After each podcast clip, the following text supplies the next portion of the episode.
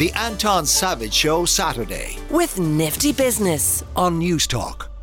And it is the Anton Savage Show, and we are joined by our expert Jennifer Rock, who is owner of the skinnerd.com and Skingredients. And if you don't, if you haven't guessed by the title, she's here to talk all things skincare. Jennifer, how are you? Good morning. How are you? Good. We've loads of questions. We're starting off with uh, one about it says I was prescribed moisturizer for mild rosacea, but what can I add to it to ease or reduce flushes? It is, as Kevin the texter describes it, like radiator face. So interesting. So, Kevin, rosacea is first and foremost a medical condition. So, if you've been prescribed or advised moisturizer, make sure that it is obviously under the care of your doctor or your dermatologist. In terms of flushing, you might be best to talk to a dermatologist about a treatment called IPL. So, it stands for intense pulsed light. It's often carried out in many clinics, many derm clinics. Essentially, it is where redness is a target of a laser light and it helps to diminish that redness. So, the flushing that Kevin speaks of, it can be quite debilitating. It can come through no reason throughout the day if you spicy food food or if you're stressed. So really trying to calm it long term does make sense. In terms of radiator face, that doesn't and isn't always specific to example rosacea. It can be anyone at any time of the year, and particularly this time of the year. So we're putting the heat on a little bit more than maybe hopefully the July months or the June, July months. And what happens is the skin experiences what's called trans epidermal water loss. So bear with me. Essentially, your skin, as you know, is just full of water. And when we're out and about and we're in kind of like dry areas with lack of humidity, which is this time of the year, i.e. the radiator on, you tend to find that the skin becomes what's called dehydrated. So void of water, void of moisture. And that can lead to flushing in the case of rosacea, or say, Anton, for yourself and myself that don't have rosacea, our skin just might feel taut, tight, irritated, tender, sensitized. So it's all about getting moisture back into the skin. Now, you can get it in the shape of a traditional moisturizer, and that will, when you apply it to the skin, kind of really ease that area. But arguably, I'm a big believer of inside out. So really looking after your diet is, is a large part of how you can help. Does make a difference, yeah. Huge difference. So essential fatty acids, your omegas, whether you get it through your fish, your nuts, your seeds, your oil, will really help to lock in moisture. It's almost like your skin's natural diet of internal moisturizers. So it's not that I'm trying to encourage people not to love what I do, which is topical moisturizers, but doing it inside out and outside in, you will get long term benefits. And you'll also help the skin from top to toe, not just where you've applied, you know, literally to that exact area that moisturizer. Well, we have another question about uh, the same area and a similar thing. Is blushing at the drop of a hat considered any kind of skin physiological issue? I am middle aged, says the texter, and it is ruining my life.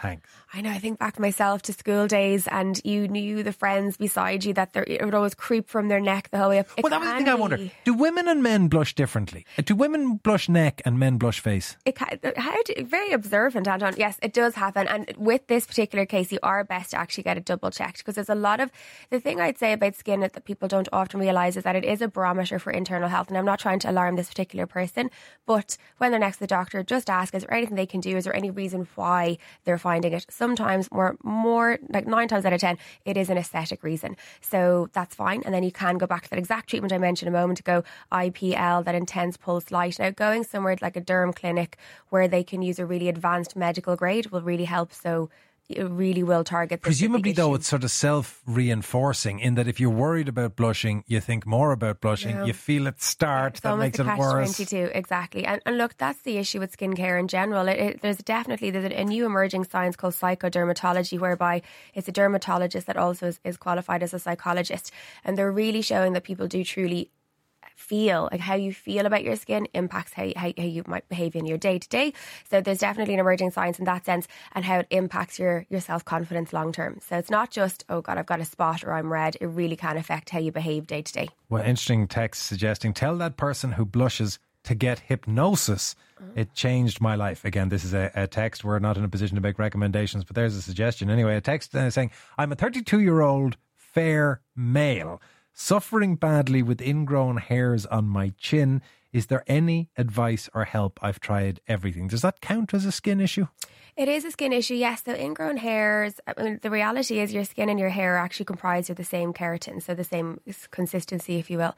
And when you have an ingrown hair, it's essentially the hair itself is trapped within the skin. So what you often try to do is over exfoliate, over exfoliate to get that hair out. Some people um, definitely contact us on TheSkinNerd.com and let us know that they get tweezers. They've tried all sorts of interesting contraptions, let's say, to try to remove that hair because it can actually be quite sore and it can become infected. If it's at the infected stage, it is medical. If it's persistent and it's because depending on where it is, the hair can be quite thick in diameter. So it's what we call a terminal hair. So if it's hair that you have almost on the hair in the head or the hair in the face, it can be really, really thick in diameter and that can get trapped. And that is something you generally, from a medical perspective, have to look at, be it aesthetic or be it that it can wrap itself around tissue inside that you don't want to, or it can become infected. So these things often, this is the, the one of the goals I have with skincare. Often people, you know, kind of put it to the side and say, oh, sure, look, it's fine and it doesn't bother me. But it really is something when you're next in with your doctor just to draw it to their attention to see if there's anything else they can do for you. Do people who get ingrown hairs get them whether they are clean shaven or bearded, or does having a beard remove the ingrown hair issue because it's longer? It's actually quite common in females as well. So it's not necessarily the beard area. It can be any. It can be the legs, it can be your lower back. So it really is about hair. the hair grows, the type of hair, the form of hair, whether it's shaped, coiled, etc. So there's a lot of combination. I suppose there's a combination of factors as to why it happens. But men are prone to it on the beard, as you say. So wash, and this is one thing, Anton. I don't know if you do it if you ever have facial hair, but cleansing and washing through the beard is important. A lot of men, in particular, will wash kind of from the cheekbone up. They avoid the beard, but actually cleansing and washing through your beard is really important. Like I mean, a good friction, really using your fingertips and truly cleansing through the beard is important. Another one asking, what best treats broken veins on the face. Am I feeling a laser again? Uh, yes, Are we exactly. for the So, do you know what? Broken veins, they happen for so many different reasons. They can be genetic, they can be lifestyle. I, for example, blow my nose an awful lot through like nose issues that I have. So I have loads of little broken capillaries around the corner of the nose, and they can really irritate people. It's when they get to the stage that I feel, particularly in a female capacity, those that choose to put makeup on, when they can't conceal it, it, it changes the, the colour of the skin, the complexion of the skin. IPL is brilliant, and something else to consider, as you mentioned already, IPL. But what else is great to consider is a treatment called micro needling. It's essentially an induced controlled trauma to the skin carried out by an Anton's face is just memorable right now, but it's a very controlled trauma. It's kind of the analogy would be like you go to the gym, you lift up a weight, and you kind of ever so slightly irritate the muscles that it replenishes. It's like a blank tattoo. Same premise. That's actually how it was started. That's how it was created. So years and years ago, decades and decades ago, I think it was 1920s, they realised that when they were placing ink into a tattoo or putting that trauma, that controlled trauma with one particular needle, that the skin became quite uh, useful because growth factors were induced as a result of it. And it's now turned into an aesthetic treatment. But back to the IPL, it strengthens your capillary wall. So when you have that redness, it really strengthens it long term.